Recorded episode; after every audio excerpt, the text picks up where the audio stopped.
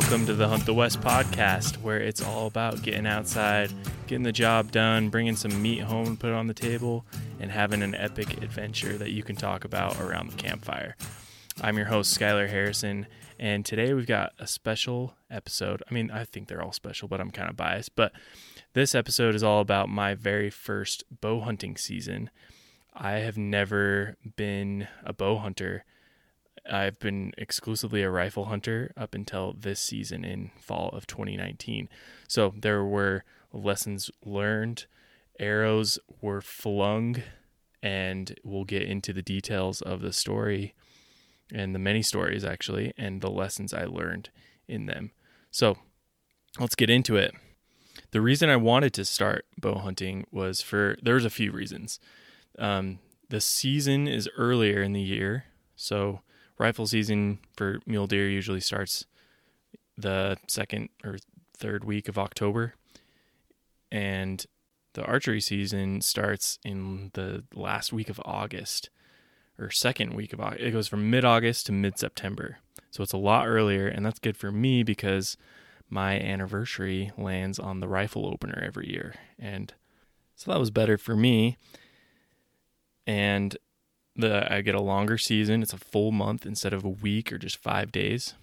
There's fewer hunters doing archery, so a lot less people around. A lot um, fewer hunters moving the deer around, so it makes it a little bit easier to to pattern them. Which and and in summertime, mule deer are a lot more predictable. They are usually up in their their summer ranges, up high in the mountains, and they typically stay in the same basin in a, in a smaller area than they do when, in October. And then on top of that, they're in velvet during the summer.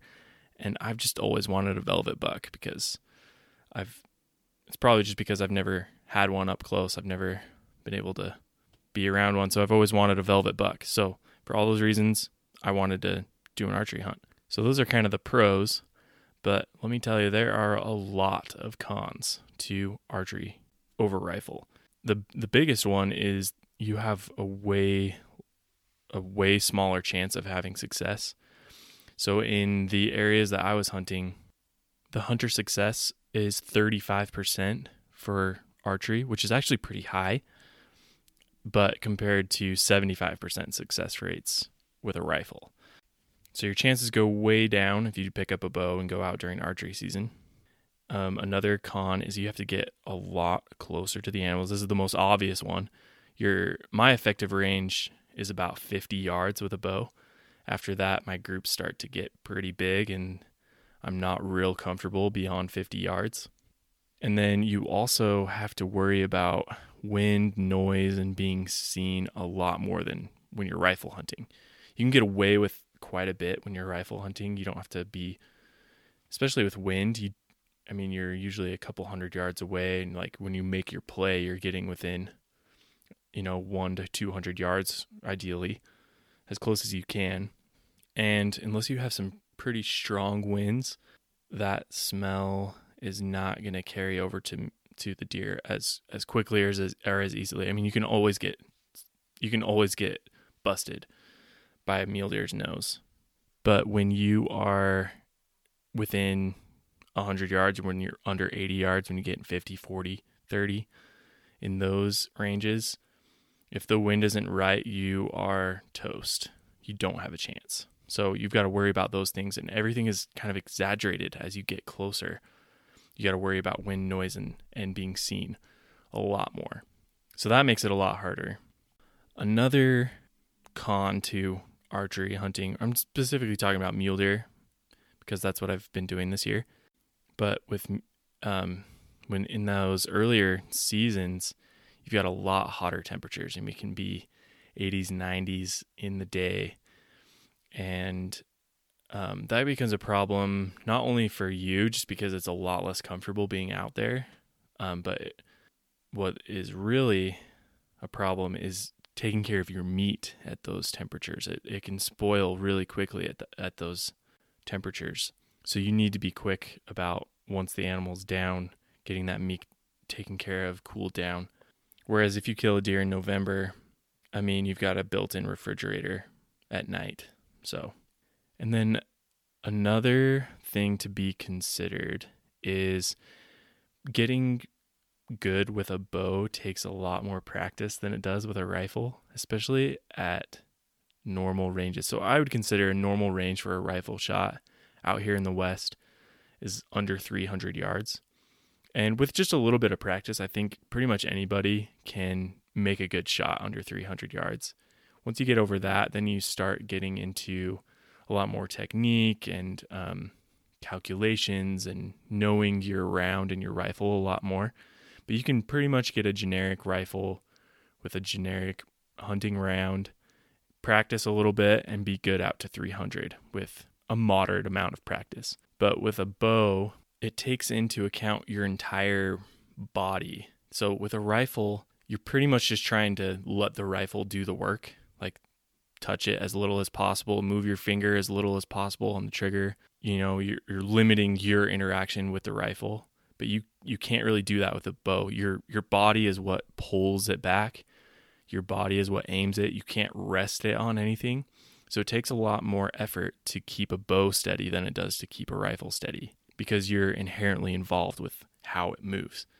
So, because of that, it requires a, a, lot more practice to get good. And any little mistake is magnified a lot more because, you know, you flinch a little bit. And that, that's true with a rifle too. But when you're shooting a bow, that bullet or the bullet, the, the arrow is on the string. That whole time it's on the string, it's being influenced by the bow. And so once it leaves the string and leaves the rest, then it's out of your hands. But the longer, if you have, I have a 29 inch draw length, and it's on that string for the time that it takes it to travel that 29 inches. And that's a long time, and a lot can happen, especially if you've been drawn back for a long time. You're holding it, you're not holding steady. You know, the wind blows your bow around. I mean, it just, everything is just kind of exaggerated. So you just got to be, you got to practice a lot to minimize those variances in your technique. And then, just like with anything else, as you get into longer ranges, those mistakes are magnified even more. So I was able to get down to, I told myself if it was under 60, I would consider it. If it was under 50, then I would feel really comfortable with it. But if it was between 50 and 60, everything would have to be perfect. There would have to be little wind. The animal couldn't know that I was there, and I'd have to have a lot of time to get settled in and make a good shot. So that's the kind of the rule I told me. If it was 61, I was not going to shoot. Based on my practice and based on the groups that I was shooting, I felt comfortable out to 50 yards and then with some reservation over over 50 up to 60 and then if it was over 60 was, I just wasn't going to shoot. Another thing that is really difficult with archery hunting is I think it just requires a lot more time in the field because because of all those errors that you can make, there is more you need more time to make the perfect stock, make the have the perfect situation. And in a lot of cases you can do everything right, but there's a tree in the way or a branch in the way, and if you step out, they're going to see you and you're going to get busted. And there's also if a if a deer is not in a stockable position, then you can't go in and, and with a rifle you can kind of there's a lot more leeway with what is in a stockable position. Like can you make the shot is the biggest limiting factor, like distance. Like if you're not able to get on the same side of the hill as them, if you have to shoot across a canyon, but it's too far, then it's not that would make it not in a position that you could get it. But in most situations I feel like you can make a move with a rifle and get in position to make a shot depending on where you are, obviously there's a ton of variables that go into that. So it all varies. Obviously, every situation, every year is going to be different in every unit and every hillside. But I feel like with a bow, you have to get so close that if the deer is at the wrong angle or if the deer bounces in the wrong direction, because of your proximity to them, your angles are exaggerated. If they take two steps, that's a you know a certain degree difference than if they take two steps with a rifle at 300 yards it's a lot less adjustment on your part. So those are a lot of little things that go into the differences. And so these are all things that you got to consider if you want to get into bow hunting and if you're really planning on being successful you got to take into account all these little things. And then there was other things that equipment things that i needed to get in addition to just a bow and arrows um, I needed a new rangefinder. My rangefinder that I had before didn't have the angle compensation. And when you're shooting downhill or uphill, you're going to have to adjust for the angle and shoot a smaller distance um, because your arrow will only travel the horizontal distance.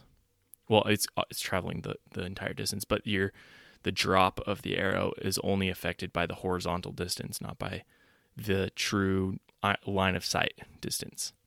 So you need a an, an angle compensating rangefinder to account for that. Um, because most of the time with with my rifle, all I need to know is the line of sight distance, and um, I could it it's affected very little under 300 yards with a with a rifle round. So I didn't need that type of rangefinder, but because I was switching over to archery, I needed a new rangefinder. So that was another expense. But through all these so those are these are kind of the pros and the cons of what was going through my head when I made the decision to do archery this year.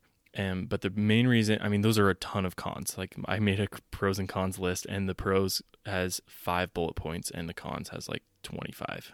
so, but that didn't. That's not the only thing I looked out. For me, it was all about the struggle. Like I think I've mentioned before that sometimes I just like doing things because they're difficult. Maybe I'm weird, but one of the main reasons I wanted to do this is because it's just harder. I, I wanted the struggle. It's exhilarating for me to be in the thick of it because it feels so good when you emerge. And I'm just talking about general struggle in life. So that's why I love heavy pack outs. It hurts so good, as they say. I mean, that's kind of a dumb saying, but it's true. Like sometimes it just it feels good to be in a little bit of pain or a little bit of suck. So let's get into the story of what actually happened on my hunt. So I had an archery, just a general season archery tag, and I chose a unit that I had hunted rifle in before because I was familiar with the area.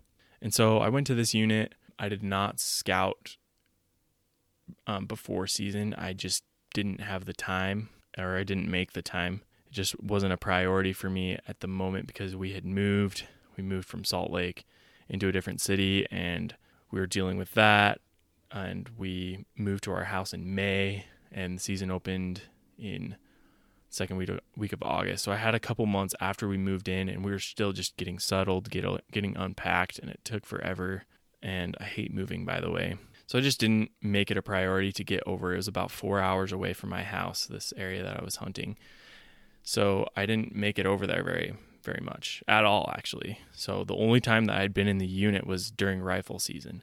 And so I had done a lot of e scouting on onX Maps and Google Maps and searched around and I figured out a bunch of different places that I could go. And we'll get into what worked well, what, what didn't work well. That was one thing that worked well was the was my pre-scouting online.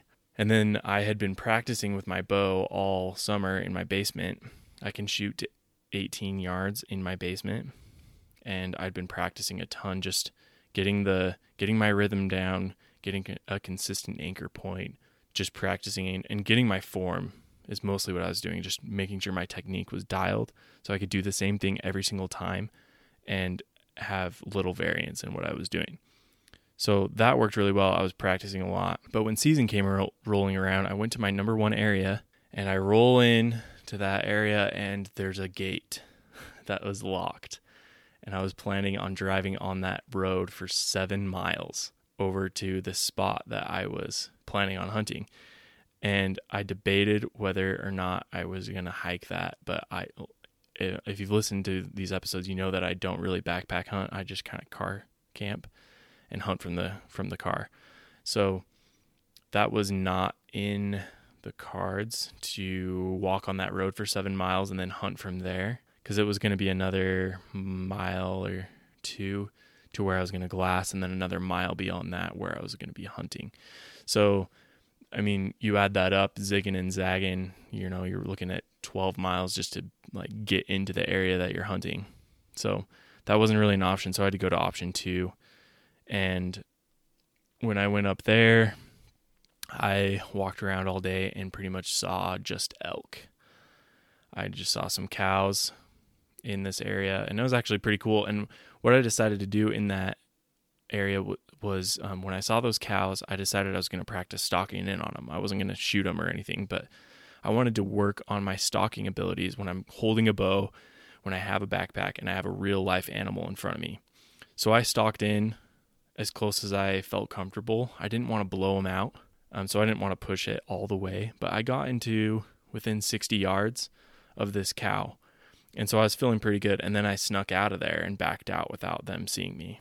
But I mean, for that day, I did not see any deer. And it was still a win for me because I was able to practice stalking in on those elk. And I was like, oh, okay, in this area, this is what those these twigs sound like when I step on them, and those rocks are good to step on. These are too loud, like those types of, you know, I was learning the terrain and really paying attention to what I could get away with and how my steps and how my movement worked in that area. And I think that was really important.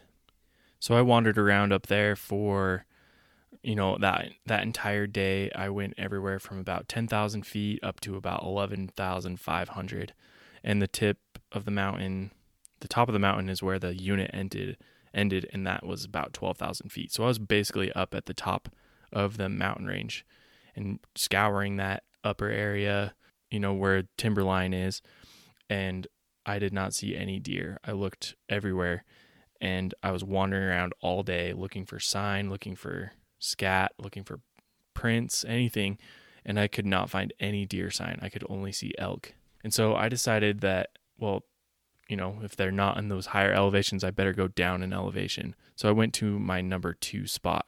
Well, actually, it was my number three spot because my number one spot was had a gate on it, and this was my number two. So I went to my number three spot. I decided I was going to go out and shoot my bow because, you know, you're wandering around all day with your bow and then, you know, you get a little antsy and you want to shoot it so you can make sure it's on and have like build up that confidence. And so I did that at the, at, on the road there and I was shooting and I realized that my sight tape was a little bit fast. So at 40, I have a three pin slider. So I have a 20, 30, and 40 pin in my sight and then that 40 pin I can dial to an exact yardage. So at 40, my 40 pin was perfect, and then I could dial out to 50. My 50 was good, and then about 60, I was shooting a little high. So my bow was a little bit faster than my sight tape said. So I guess my sight tape was slow. So I was shooting a little bit high, about about an inch or two at 60 yards, and that was another reason why I didn't want to shoot past past 60, is because I was a little, I was shooting a little bit high, and I didn't want to have to think about that while I was, you know, standing in front of a deer. So I dropped an elevation. I went to a new little area, and I wandered around that area for the evening that day. And I ran into a couple of elk hunters, and I talked to them. I asked them if they'd seen any deer, and they said they hadn't seen anything, only elk. And I told them where I had seen the elk, and I pointed them in that direction. I told I didn't see any bulls, but I'm assuming that there would be, you know, a spike or raghorn around with one of those cow groups. And so I told them where those elk were. They said that they hadn't seen any mule deer, two different two different groups of hunters, and hadn't seen anything. So I decided I'd if they weren't up at the high elevations, then they must be lower in elevation. So I dropped down to this other area where my brother and I had actually been rifle hunting before. So we went to that elevation. I think it was around 9,000 feet. So I dropped quite a bit in elevation and went to this other area. And, um, I got there just before last light, and so it was perfect glassing time. That's when the deer start coming out. Is right before the the sun goes down, right before it gets dark.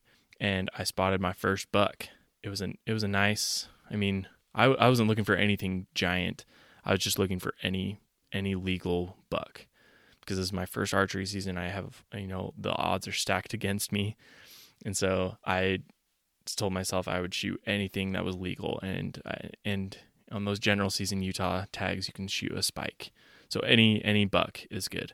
And this was a four point. So it was a, it wasn't a giant four point, but it was a four point. And so I was like, perfect. I know where he is and maybe he'll come out first thing in the morning. So that next morning, he was with another little buck, actually a little two point. And so I was watching them and I was like, perfect. I'm going to find out where they're going to bed and I'm going to go over there and shoot them in their beds. Not both of them, just the big one.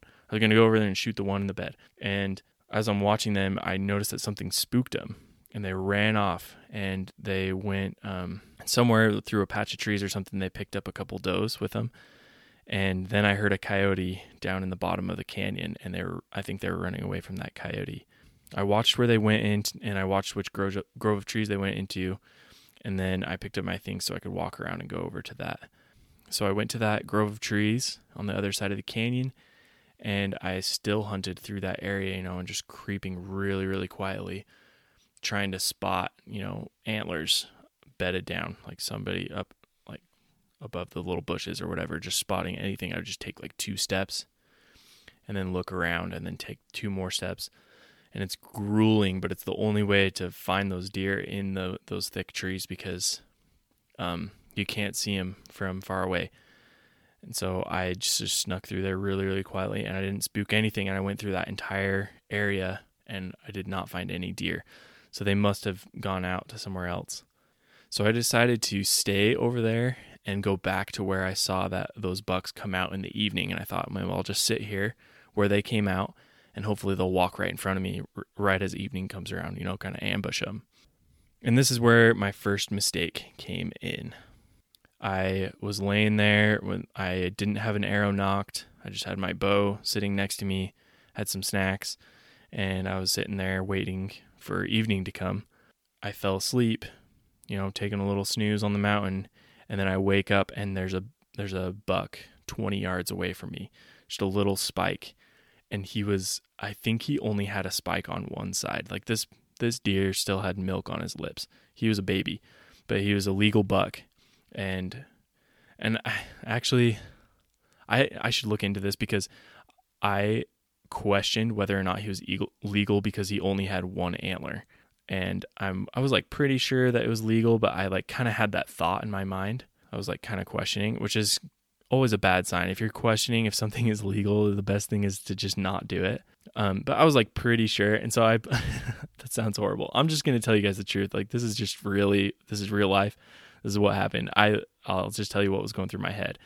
I I thought maybe he's not legal, but I, I'm pretty sure he is. And so I grabbed my bow and his head went behind a behind a trunk of a tree that was, had fallen down, and he was feeding behind that tree. And so while his head was down, I grabbed my bow, pulled out an arrow, nocked an arrow, and went to put my release on the string, and I hear a deer bust out to my left, and I realized that he was with a doe that I didn't even see. And so he heard the doe take off, and he took off with her, and I didn't even get my my bow drawn back. And that's when I remembered uh, somebody saying, if you want something to happen when you're really bored, just take a nap and then something will happen. And then I remembered somebody else saying, if you ever stop to do something, you know, take a break to eat lunch or whatever, always nock an arrow because that's what when stuff happens. And it doesn't cost you anything to just nock an arrow and then sit down. So I learned that lesson the hard way. If I would have had an arrow nocked already, I might have gotten a shot off. So I decided to stay there, and that was in the middle of the day. That was about 3 p.m., 2 p.m., 3 p.m. And so I figured, you know, they busted out, but maybe something will come along. Like this is clearly where the deer are hanging out and coming out in the evenings. So maybe something else will happen later in the evening. So I decided to just stay there because there was a watering hole, like a big watering hole that some cows were feeding at. It's like some moo cows, some cattle. They were sitting and coming down to that water all the time. And so I figured maybe the deer are using it at night and that's why they're coming out and feeding there during the like right at evening, right as the right as, as it's getting dark. So I decided to stay there and for some reason I still had my backpack on. I think I was using it to lean backwards and kind of lay down and I like was adjusting the way I was laying and I like pushed against my backpack and I heard a pop and it was my water bladder had popped and I didn't realize it at the time but then about 10 minutes later I felt my back getting all wet and I had just popped my water bladder. And so I decided to hurry and drink all that what was left in there so at least I could have the water in my body instead of being dehydrated later. And so I decided to drink all that. And then I was like, well, crap. And now I'm out of water. And I'm only about a mile and a half of walking distance, but it's like really steep down and then really steep back up to where I was camped. So I was a little bit worried about water and that I was not getting water out of that watering hole. It was disgusting. Like just cows in there. It was so gross. So I wasn't going to purify water out of there. And I was close enough to the truck anyway that, or I don't have a truck. I say the truck, I don't have a truck. I have a Hyundai Tucson and I take that places that Jeeps shouldn't even go. But I took that back to the car. And back of the car, I usually have, I had brought with me like a five gallon jug of, of water. So I don't have to worry about purifying water um, unless I need to. I always take a little Sawyer Mini with me to purify water if I run out in the middle of the day and I'm not near the truck. I just did again against the uh, when I'm not near the car. Um, I have ambitions of getting a truck. Okay, you guys, so it's okay. If I say truck, you know I mean car because I don't have a truck. anyway, so that busted out. Those guys busted out, and then I popped my water bladder, and then I sat there for another four hours because it doesn't get dark until like 7:45 at this time of day or this time of year. So I sat there for like another four hours, and so I sat there for probably like almost eight hours, sitting there watching, looking, waiting, hearing, listening for deer, and I only saw those ones, and then um, nothing happened to the evening. So then the next morning, I ended up kind of sleeping in a little bit, sleeping in as in like 6:15 instead of 5 because it gets light so early. I eventually got out of my canvas cutter. It's really hard to sleep in. I mean, it's really hard to get up early when you're in a canvas cutter because they're just so freaking comfortable. I got out and as soon as I unzipped that thing, I saw five deer like 120 yards away from my camp. And they busted out of there and they even blew at me, which I've never heard a mule deer do. Like they make like this buzzing sound. Like I've heard antelope do that and I know whitetail do that too, but I've never heard a mule deer do it. But they did that to me, and I was like, oh, great. So then I was really in a bad mood because I just blew out all these deer, and it was a little bit too dark for me to see um, if there were any bucks with them, but I didn't see anything. I knew I saw some of them were for sure does. Now it's like you know 6:15, and the day before, all the deer were were back in the trees by 6:40 a.m. So I was like hurried and I was grabbing all my stuff and I was like super disorganized. And I just threw all my stuff in my backpack and carried my bow over the my glassing spot, which was only like 50 yards away from from camp. And I didn't have my buckles on my backpack buckled or anything. And so I'm like making all this noise. I'm like kind of pouting, walking over the hill, and I like have a granola bar package in my hoodie pocket that's like making all this noise. I walk over the hill. I stand there for a second and I see a little one by two buck right there at 20 yards. So I crouched down as quickly as I could and but he saw me and he jumped up and started running from left to right and then he stopped and while he was running those little that few you know just those few little hops i dropped everything and i grabbed my rangefinder and I ranged him at 37 yards. So I pulled an arrow out of my quiver, nocked it. All of this is happening while he's just staring right at me. And I come to full draw, and he took a few extra steps. And so I guessed he was right at 40. I put my 40 pin on him and let one fly. I didn't know immediately if I hit him or not, but he booked it. And then I saw my arrow bounce and go flying down the hill behind him. So I sat there and I reviewed it in my mind for a few minutes and then I ranged the bush behind where he was standing and it was 43. So I was worried that I may have shot under him since I shot for 40, but as I reviewed it more in my mind, it looked it seemed more like I shot over him because the arrow had bounced off of this bush. So I decided to go back to camp, waited 30 minutes just in case I hit him, and I went back to the car and just got my stuff together. And I grabbed my trekking poles and I shoved one in the dirt where I was standing when I shot, or I was sitting. I was like sitting. So this is the most awkward part of it. I was sitting down, and then he, I was facing him, and then he ran off to the right, and so, and I'm right-handed. So if you can imagine my right arm pulling back towards my cheek, my left arm extended out to where the deer is. So my left arm is extended over to the right of my right knee, and I'm sitting down, and my right hand is up by my cheek and I'm holding that. I mean, I'm making this position right now. I know you can't see me, but I'm in a really awkward position. I'm twisted way off to the right. I'm sitting down on my butt and I'm like pulling my bow back. So I put a trekking pole in the dirt right there. And then I went down to where that bush was, I put my other trekking pole there. And then I had like a perfect line between the two spots. Then I followed the that direct line, you know, because the arrow was going in a straight line. And I noticed when it bounced off the bush that it went straight up in the air, almost straight up in the air, but it just flew down the hill. And I found my arrow pretty quickly because of that. And I thought that was a pretty good way of finding your arrow, you know, if you miss. for all of you, and there's a little pro tip for you, you know, semi pro tip. And it was like 50 yards past where the deer was standing, and it bounced a long way. But the good news that it was totally clean, no blood. So I was pretty relieved that I missed completely. I would totally take a clean miss over a bad hit any day. And so I could keep hunting. So I was pretty relieved that I had a clean miss. And um, I still went back to the car and pulled out my target. I brought a, foam target with me. And I set that out there and I checked at 40 and I shot my bow and it was dead on. So I knew my bow was still on. I just was shooting at a weird angle and a weird position, and I just missed. I just straight up missed because I I made a bad shot.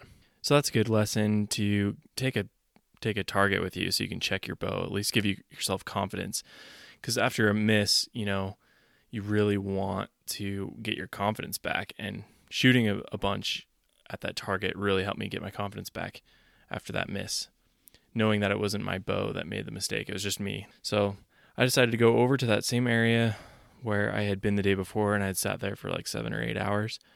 And I made my way over there in the middle of the day. And um, we got some cloud cover, which was kind of nice. And um, I spotted this doe up on the top of the other side before I before I made my way down. I spotted this doe, and I did the same thing. I she was feeding in this open field of sagebrush, and I crept in and I stalked her while I was while like every time she'd put her head down, I'd move up closer. I got the wind right, looped around, and I got within 40 yards of her. And then all of a sudden the, the wind switched and she caught my wind and ran off. So I could have gotten a shot off on her on that doe. Had I I mean I but it was just a good stalking experience. So again, I got more confidence knowing I could get close to a deer when I had one that was actually a buck. So that evening, I sat there again until the evening time and no bucks came out. I got close to another doe again. I found that she was actually bedded and facing uphill, and the wind was coming uphill. And I was able to get to about 35 yards from her. And even though she was facing me and the wind the wind was pretty strong though, so it kind of covered my sound. So I could put trees between me and the doe and get really close. But again, she was in the exact same spot as where I had like um, fell asleep in that one little spike kind of deer. it's like a one by zero. Is that a thing? It was like a one, the one by zero. We'll call him the one by zero. When that one by zero I almost got the shot on that one. She was in the same spot, like maybe 20 yards away from where that I had seen that one. So I knew that this is kind of a hot spot for deer to hang out in. But I just never saw any bucks come out. That buck never showed up again. There were two, the four point and a little two point, and neither of them show ever showed up again. I did that the next day too, and then by that time I had to go home, um, and go back to work. So then, so I'd not gotten anything in that time and then the biggest thing with that area was there were just cattle everywhere. Like I almost got ran over a couple times by cows. They were in my camp and I could see where they had like licked my canvas cutter and like they got everything muddy and uh, the the cows just drove me drove me nuts because they kept throwing things off. Every time the a cow would walk into where a deer was bedded, the deer would spook and move off somewhere else and so it was. It, I think they were the cattle were making the deer less predictable than they normally are. And I had never seen cows in that area before when we, when we had hunted during rifle season. So that was really frustrating. So the next week when I went back up, I went to a completely different area because I was sick of dealing with those cows. And I'm going to try to make this next week a, an abbreviated version because we're already getting along on the podcast. But um, I got a tip from my cousin of an area where he had seen some bucks late at night. He had been hunting elk in that same unit, and he told me that he had seen some bucks after dark in this this one area, and he dropped me a pin. Um, so I decided to go to that area because I spent about three days going to all different areas, and I just kept seeing either elk or no deer sign at all, or there were just hunters because by this time it was Labor Day weekend, and there were just people everywhere, campers and hunters, just lots of people. So after about three or four different spots and three days or something, I went to this area where my cousin told me he had seen these deer, and I set up camp there and I I hunted that whole area, and there were there were fewer people in that area, um, but I kept finding just does and fawns, and I did get a pattern on those though because I kept seeing these deer come out at the exact same time from the same grove of trees. They'd walk across this field at the same time every day. And one time I saw a spike with them. And so I got to where they were, and then one night they walked out and they just walked out, you know, a hundred yards away from where they were before the first time. And so I was too far away. I couldn't get close. It was just wide open sagebrush. And it was in this area where they had these small aspen trees. I just I called them jack aspens because they're just like you know they're like 10 feet tall. They haven't grown. And so they're really low to the ground and they're really thick. And so the deer were hanging out in those. And so you can't get in there and get a shot at anything because it's too thick and too noisy. And so i sat just outside of those jack aspens and waited for those deer to come out because they'd been coming out in the same areas every day. And the one night that i did that or the first night that i did that those deer came out 150 I think it was like 160 yards different like just down the meadow from where they had come out the night before. And so it was just too far. And so that was just one example of a time when if I had a rifle it would have been done. I would have been completely done with the hunt. I mean I would have been successful but with a bow you know it's just way too far 160 yards. So I held on to that idea though because it was the only time that I had seen a buck in that area and I knew where it, they were coming out and I sat there three different nights and they never came out in the exact same spot. So at least the buck didn't. I had one I had one doe and, and one fawn come out right next to me exactly like I had planned and I could have gotten a shot at them, but they just didn't have a buck with them that day. And then one day I was still hunting through the trees because, you know, those long days, the deer aren't very active during the middle of the day. And so instead of sitting at camp all day, you know, I'm, I'm alone this whole time and it's just super boring. So there's only so many times you can shoot your bow. It was just really good that I had that target because I, I would just shoot the bow in the middle of the day and practice and that helped pass the time. So I would just still hunt through the trees and I was having success. Like I was getting really close to deer, but there just weren't any bucks. And I think it was just the elevation that I was at that I wasn't in where the bachelor herds are. So again, I was just practicing stalking in on deer. And this one deer, I stalked in there. Well, I didn't stalk, I, I was still hunting and I spooked one up. And when you're making just a tiny bit of noise, they'll get spooked by the noise more than they get spooked by seeing you especially if you stop moving after they spook. So what I learned was that they would spook up, like they'd jump up, they're bedded down, they'd jump up and take a couple hops and then stop and look to see what scared them. And if you're not moving, then they kind of settle down a little bit and then they can either go back to they'll either lay back down or they'll, you know, just kind of slowly walk off. And that I did that a couple times and on this one doe, I was like, I'm going to draw back as if I'm going to take a shot and just see what it feels like and see if I can get a shot. Because one thing that I had been practicing that I was noticing was that when you draw back, the longer you hold back, it's harder to stay steady. And so in a hunting situation, you draw back your bow and then, you know, they had taken a step or something and there's a branch in front of their vitals and so you can't take a shot. So you got to wait and you got to stay at full draw for a long time. So I did that on this doe and I drew back she paused, and then I like took a side step behind or out from behind a tree So I had a clear shot. And of course, my finger was not on the trigger or anything. And maybe this isn't recommended just because of if your release breaks and you shoot something that you're not willing to shoot, like a like a doe, which would be illegal. But I wanted the experience of pulling my bow back on a on an actual deer. So I kept my finger behind the release so it wouldn't go off and I would pull back on the steer and and see what it felt like. And that was really helpful for me to gain confidence. And um, I was able to hold steady and I could have shot and I felt like it was it would have been perfect. And that was at like 30 yards. So I felt good about that. And but I never just I just never got an opportunity at a buck.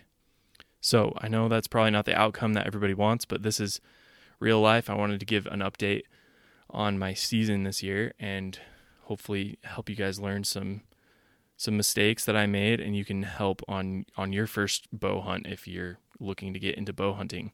All right, so let's just recap the lessons learned, things that worked well, what I would have improved.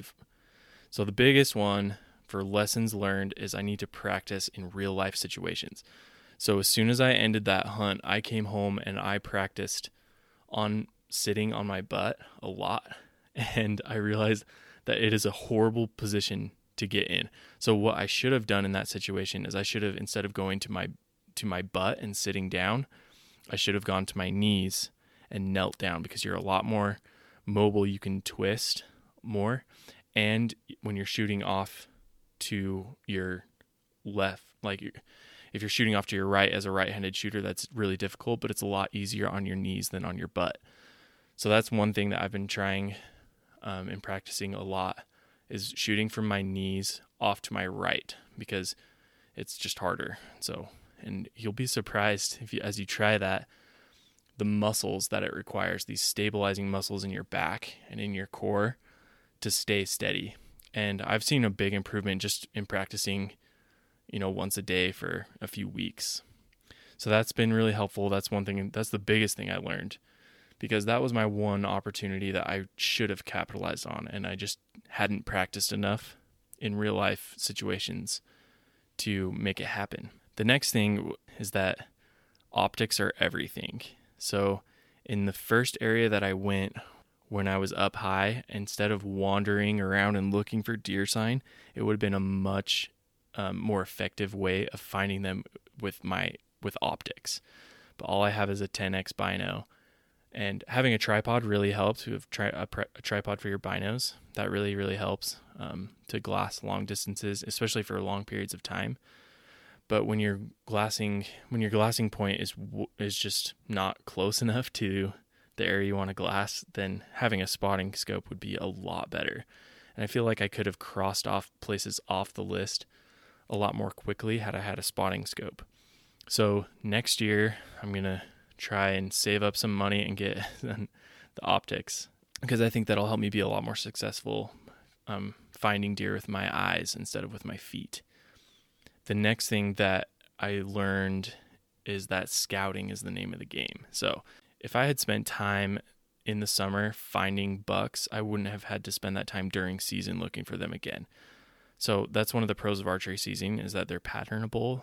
Um, the mule deer are usually in predictable areas, or they stay in the areas unless something pushes them out.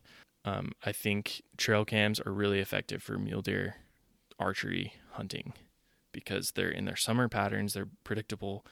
You can put out a trail cam and a few trail, trail cams in a basin or something, and you can cross that area off the list. You list if you don't see anything. So that's another thing that I could have done better. But what worked well was practicing all summer long in my basement, getting that technique down and getting confident and knowing what my ranges were and what my effective distance was. So, and then also having a target in camp, that's a lifesaver. It's just, it's also something to do when it's really hot in the middle of the day and you can't find anything. Um, but the biggest thing is that it helps in confidence. And then again, I know I sound like a canvas cutter fanboy over here, but I just kind of am. I'm not sponsored by them or anything, but I just love their product. And when you sleep well at night, you're way more likely to wake up early in the morning and get out and get it done. So I just love having that canvas cutter, especially when I'm moving around in my car a lot when I'm crossing those areas off the list and I'm moving from one camp to another, even daily or sometimes multiple times a day. So being able to roll up that canvas cutter and just throw it in the back of my car, super easy. And then if you drive in somewhere late, you know, um, it's way nice to just roll that out and climb in bed immediately. So that's one of my favorite things. And then the last thing that worked really well is just had having a lot of waypoints on my onX maps. So I had e-scouted a ton and I had waypoints everywhere. I had them color coded so I knew that pink campsite icons were places possible locations that I could camp. And then I had my pinpoints all around that area. And then I had possible glassing locations in each one of those areas. And I probably had seven or eight really large areas that I could go. And each of those areas had three to five camping spots in an area. So, I mean, you do the math on that, that's a lot of points. And there's a lot of spots to go. And so I'd pull up in an area and I know that I want to hunt this area, that there's a camper or, there's a camper or a trailer in the spot that I was going to camp in. I can just pull up that map and I go to the next one. And it's really easy. onX Maps is one of the coolest things and has really helped me at least just know where I'm supposed to be.